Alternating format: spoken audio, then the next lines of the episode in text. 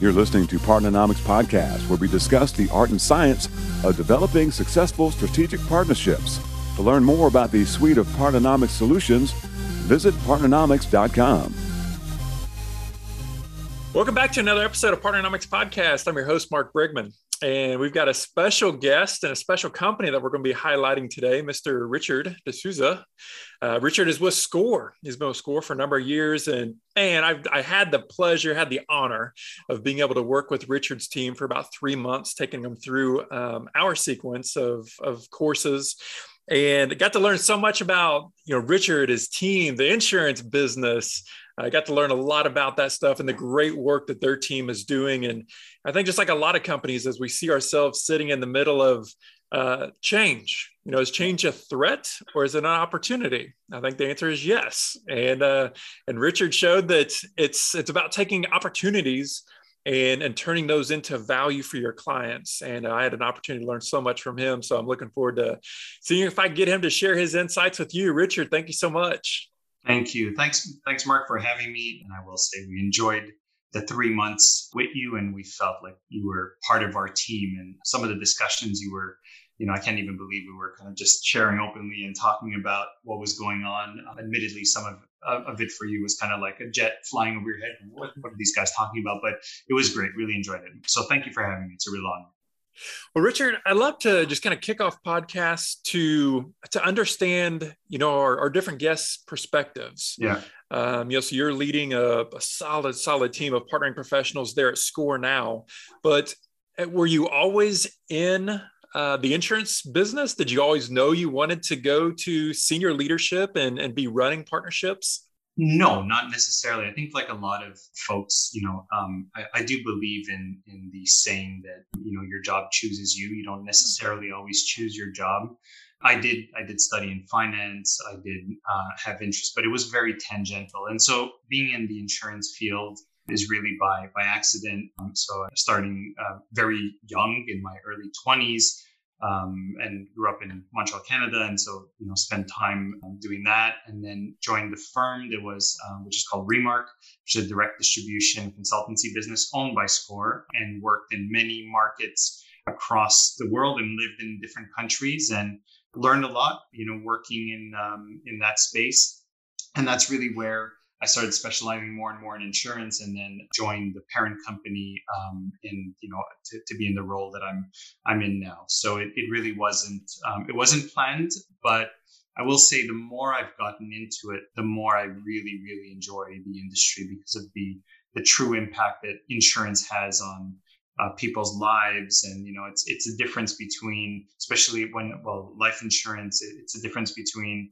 someone it's hard enough to lose a parent um, or lose parents but to also have financial hardship as a result of that um, is even harder. Yeah. So richard if you would i'd love to kind of share more about SCOR and SCOR's businesses right? It's a, a parisian uh, an international multi-billion dollar insurance company. Specifically or at least pieces of it are, are in the reinsurance space. So i got to learn a lot about these different parts. If you would just kind of paint the picture of, of what SCOR is and uh, a little bit more about the company. Sure. So SCOR is the fourth largest reinsurer in the world by uh, counted by premium size. Um, it operates in property casualty, so home, auto, buildings, and much, much more. It's a very fascinating line. And then in the life industry, where um, in some markets, life and health, and other markets more specialized in life, um, in the US, we're one of the largest life reinsurers, if not the largest by in force size, um, just by in terms of history. We also have a very robust investment division. Um, we are a publicly traded company. The home office is in uh, Paris uh, with a, a, rich history in, uh, in Europe and then expanding either through acquisition or organically in the United States, um, you know, where, where has been present for many years, but it acquired two large operations and expanding um, in the Asian markets where there's there's very significant growth in those markets.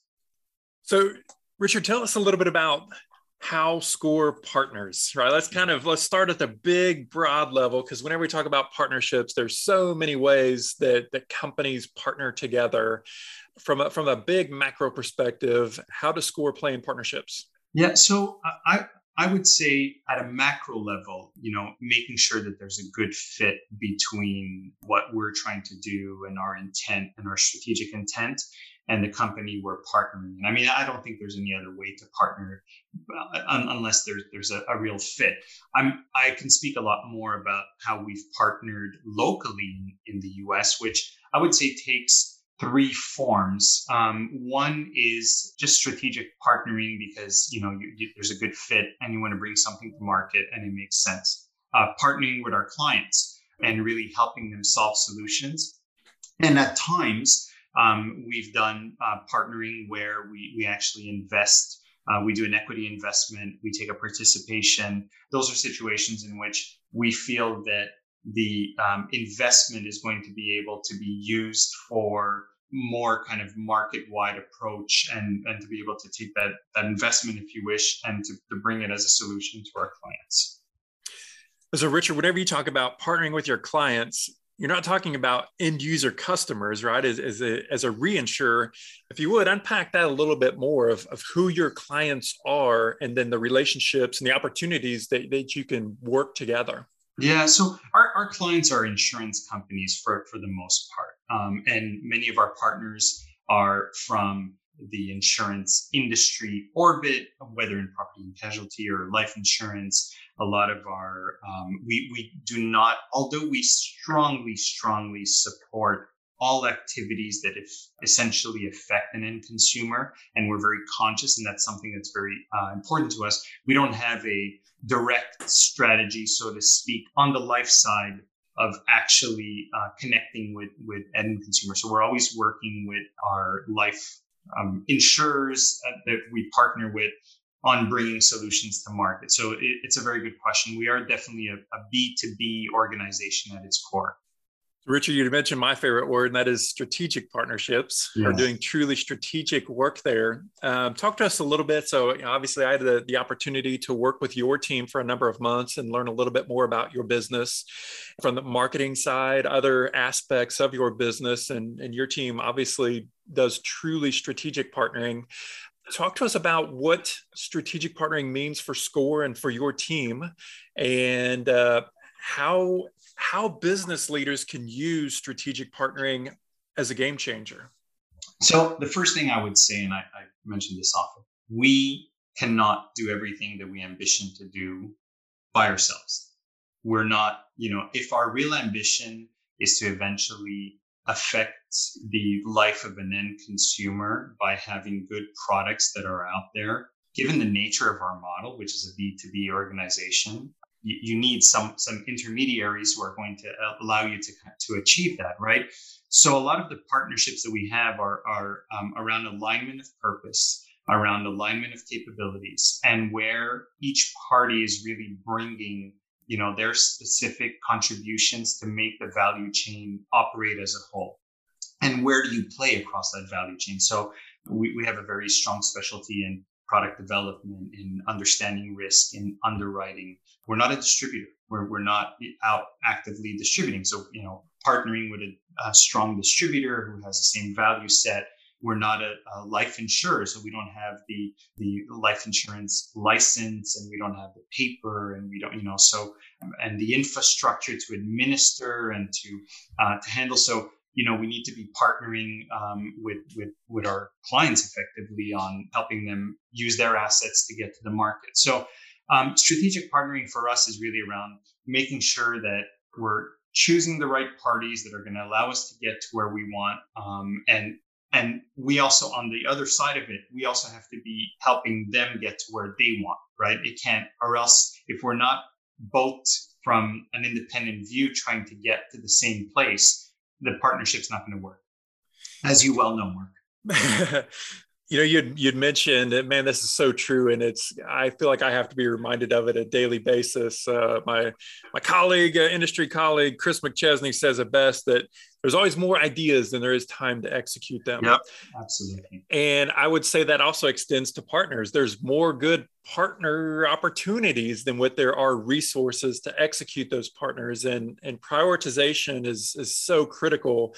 I'd like for you to talk to us a little bit about, you know, what's maybe a methodology, a philosophy that, that you follow to try to figure out who to partner with, and then mm-hmm. how do we do those initial uh, phases of getting a partnership up and going?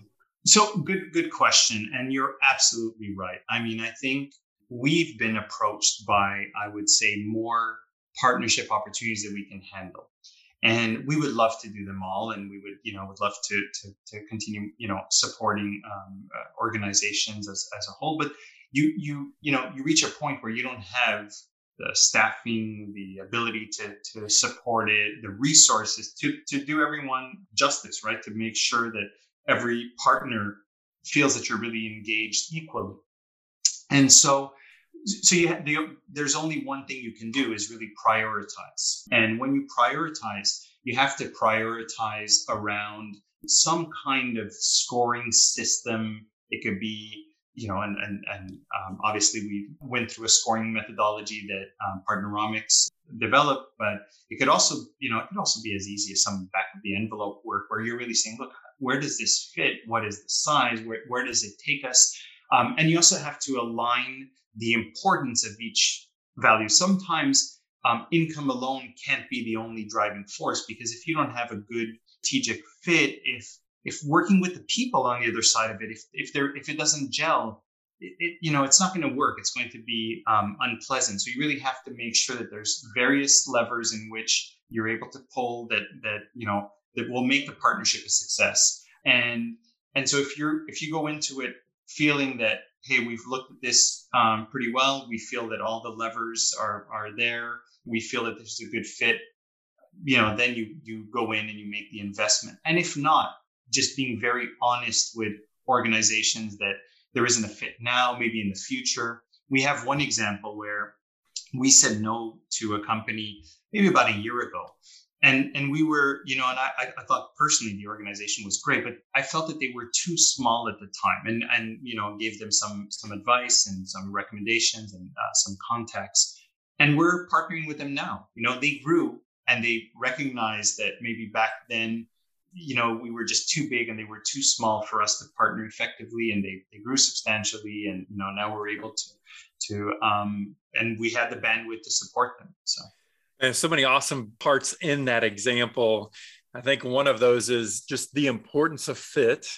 Uh, knowing that it's it's better to say no or to walk away to not do the deal. I mean, I think a lot of times as partnering professionals, we need to have more of a sense of obligation to provide value to our partners, not just be a taker, not just an extractor of value, but be a value creator. Know that you should feel a real sense of obligation to provide value to them. Correct. And uh, really having kind of even the, the leadership. And I, man, I just, I love that so much because we commonly, you know, work with folks or just, just talking to different professionals about they take the opposite approach and i think it's mm. just one of those the, those maturity those maturation uh, exercises that we go through in building these teams but we just think you know more is better bigger is better mm. bigger net how can we make this net bigger mm. and cast it out there and get more partners whether it's on the sales side or even on the technology yeah. side and man that is the fastest way to sink your ship absolutely and the best way the best way to increase your market share is if you select the right partners and you invest in growing those partners. Because if all you do is that you bring on, uh, call it a partner count, and that you say, well, I have 20, I have 30, I have 40, but you don't have time to invest in them. You don't have time to co develop with them. You don't have time to look at some of what might not be working well and say, hey, let's adjust, let's work on this. Because not every partnership is going to work exactly as you predicted uh, initially. In fact, 90% plus are not going to work. That's exactly right. You know, they're going, some are going to fail, some are going to overperform, um, and some are going to dwindle along.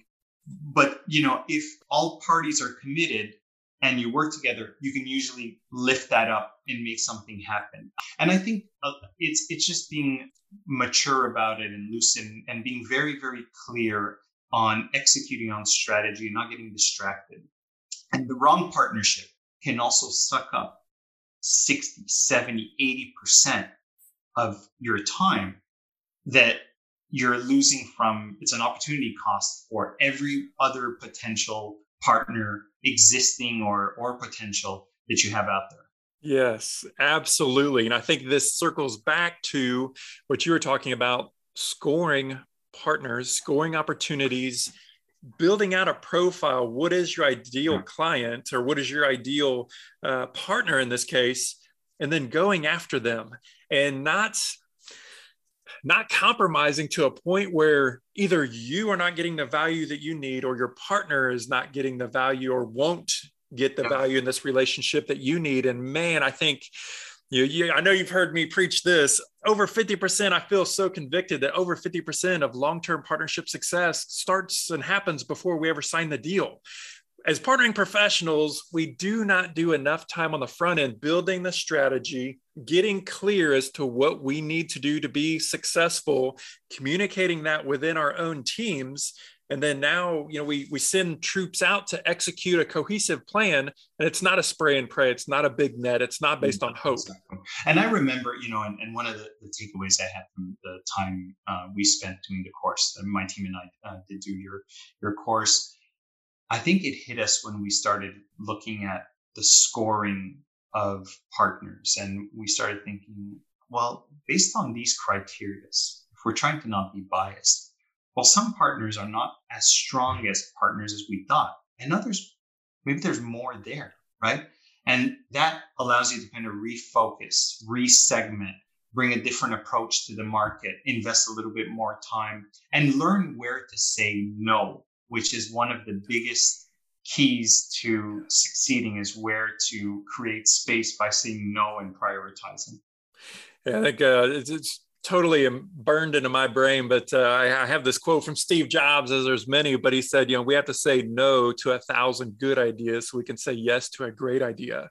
Yeah. And I think the point that you brought out of we have to proactively manage and, and lead our partners to success. It doesn't just happen. And if we don't give ourselves the resources, the capability to do that, because we're out signing new deals and we're we're spending time with the folks that the whole 80-20 is is very real. But a lot of times in partnering, to your point, it's 90-10 or 95-5. Um, we don't want to be putting good time at bad. And if we're not really clear on who we need to be partnering with, why we need to be partnering, what that common vision is, the common goals that we're moving towards, we can muddy the water in a hurry. So, Richard, talk to us um, a little bit more about kind of innovation, right? So, like just the term innovation and what that means. A lot of times, maybe whenever we think about insurance companies, you know, we just think about paying this premium, and it's one of those things we hope we never have to to use, but but sometimes we do. But uh, tech. Yeah. Technology in insurance space uh, innovation. I mean some so much of this is just really coming to life. Talk right. to us about how innovation is really starting to or continuing to make roots into the insurance space. So maybe if i give you some background around InsurTech, and you know i was around when InsurTech wasn't even a thing and InsurTech started to be um, effectively a term that was used probably back in 2013 2014 which essentially was fintech, so financial technology disruption companies that had been operating for you know um, more than 10 years, raising funds, looking to disrupt the financial services industry, saw applicability in the insure in space, and thus InsurTech was born. And then that started getting a lot more traction and a lot more uh, pull uh, in the market, especially in the property casualty space where it's a little bit easier. Um, you know, and I, I don't want to minimize the, the difficulty in pulling it off, but you know, property casualty when you're working with connected devices, when you're working with um, sensors, when you know, like it's it's it's one step ahead of some of the life practice, if you wish, where more and more we're starting to see the usage of wearables, of, of interconnected devices, connected scales, connected, you know, um, weight loss programs. I mean, all of which affects your your you know your your life and your your overall health.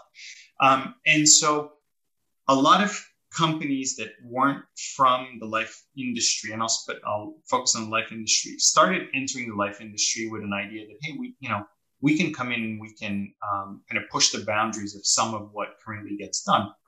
And it, you know, wasn't easy at first, but we started to see more and more adoption, um, either by what I would call more traditional companies, life insurers, who were saying, you know, yeah, we should be thinking about things differently from a technology standpoint, from a process standpoint, from a product standpoint, um, from a capital management standpoint. Um, and there are companies that are leapfrogging our own ambitions that we can either partner with, who can give us these these capabilities that we can acquire, uh, that we can insource. Um, and then we started seeing, and, and at the beginning, like it, it, often is, you start thinking, oh, this is just a fad, this is a trend, this is, you know, not gonna, this is gonna go away. Um, until it doesn't, and until it becomes mainstream, and until you need to, you know, change or die um, effectively by not raising up to the new standard the market is at. Um, and so, uh, you know, our approach to innovation um, is, and I know, you know, some groups have like a chief innovation uh, officer, but we, we don't, we don't, um, not, you know, there isn't one person who's like, hey, this is the innovation individual, right? I, I think it's more uh, mutualized and more spread across the organization where there are um, folks who are using innovative thinking to innovate. And to do that across the organization allows the organization to become innovative versus sometimes I've, I've seen, and you know, I won't name any names, but I've seen like, oh, here's the chief innovation officer, and, and you're looking at the company, you're thinking, you know, granted that individual might be very innovative, but they're in such a small bubble and pocket and they don't have influence across the organization and no one is adopting that they're not making as much traction. So organizationally, the company is not very innovative or considered innovative. But then you have this pocket of people who are like the innovators. Yeah, yeah. So I mean, it definitely is a culture, at least from what I've seen. Yeah, I mean, it's almost like you have to have permission as a culture, as an organizational culture, to play in the messy waters of of innovation. But that's where some some real paradigm shifts can can be born but richard i think that's a great segue to one of the things that i was one of the many things that i was really impressed with about your team is um, the the the broad background you know that the different professionals had everything my background is in economics so i love numbers but like the mm. actuarial scientists that were on your team yeah. but marketing product i mean the list goes on and on um, kind of a twofold question. Number one is what kind of advice would you have for executives or leaders that are standing up a team for the first time or really kind of putting some some foundation under under their their, their new team, but then also the importance of having people with broad perspectives and the value that that brings for partnering. Yeah. So um, you did meet our team, and you know, and, and not only are they diverse from a um, background, like so, like you mentioned, the, the, academic background, but you know, a lot of um, a lot of gender diversity, um, a lot of um, different nationalities, people who come from different places and backgrounds. Um, and I think it has formed a super powerful, cohesive, um, engaging team that is looking at things from different vantage points. So we don't, I'm not going to, you know, I'm not going to say there isn't some tunnel vision sometimes, but I, I, think that we're not operating with, with, you know, a bias of, um, you know, a group of people that all pretty much uh, went to the same schools, have the same kind of degrees, and, you know, very hom- homogenistic uh, in their approach. So, so there's really different inputs that come in from different team members. And that's very welcome and um, and is very embraced um, and you know really having the teams feel like they can contribute. And i've often been asked was that by design? Uh, no actually. We we although it's what we prefer. But i think what happened is we attracted members to the team and their diversity and their openness attracted other team members that were also like-minded in terms of wanting to work in that kind of environment. When we recruited folks from the outside and they met team members, they um, same thing. They you know saw our team and went, yeah, this this is a place where you know they're they're they, it feels like it's an environment in which they can come in and operate in. And so it kind of had a, um, you know, created its own momentum of sorts. Um, and when we go out and we meet with um, partners on the other side of it, I think it also um, it's more comforting for a partner to say, okay, well, this, you know, it's a diverse group. They have different backgrounds, so it's not all the same, you know, same kind of thinking, and um, and you could see even the the way that the team operates, um, and and and that's actually given us a competitive advantage in working with partners who are who were very um, interested in working with our team, because you know when you're ultimately, especially in a services business, you're dealing with people I mean, that's that's that's your product, right? Your people, their skill set, their knowledge, their background, the confidence you have in the people that you're interacting with. And if you're dealing with a diverse group of people, you know, chances are that one of the folks on the other side of the table is going to relate a little bit more with one individual or another individual. And that's good. That's great. And it's how it should be. So, you know, it's something that um, thank you for asking, and um, it, you know, it's it's it's something that we've been um, very happy about, and um, it's been a lot of fun to to work with such a diverse team. Yeah, I think it was Covey that said, uh, "First, seek to understand, then to be understood." I think context is so important, in having a team that has you know such diversity. It's a constant reminder of different perspectives that's right. And it, it hopefully uh, gets us that muscle memory to look at uh, you you mentioned you know kind of tunnel vision. Well we want to be the antithesis of that. We want to go into it eyes wide open and really uh, make sure that we understand what we're what we're doing and how we're doing that. I think there's there's a lot of value in when we talk about culture and the power of culture and there's there's absolute value in in having shared values and um, you know really being customer focused being person focused, being relationship focused, wanting to be a value creator. So we have those common values, but having diversity of you know thoughts and opinions that we're bringing into the mix and setting on the table is absolutely powerful. Yeah. One last question for you, Richard, before we let you go here. And I want to ask you to speak to your 21 year old self. okay. What kind of advice would you give to Richard as he was really getting uh, really getting going into his career? Oh wow, um, that is a that's a good one.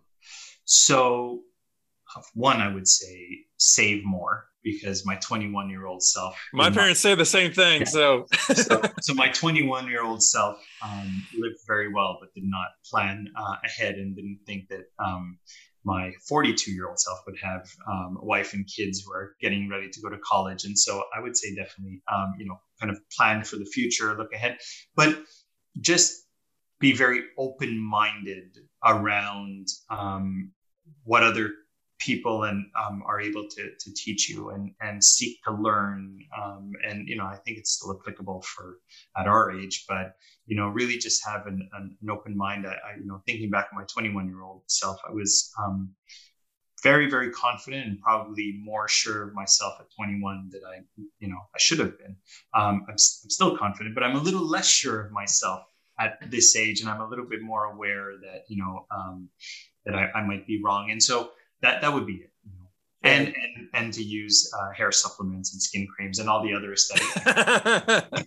exactly, exactly. Me too. Me too. At least sunscreen, if nothing else.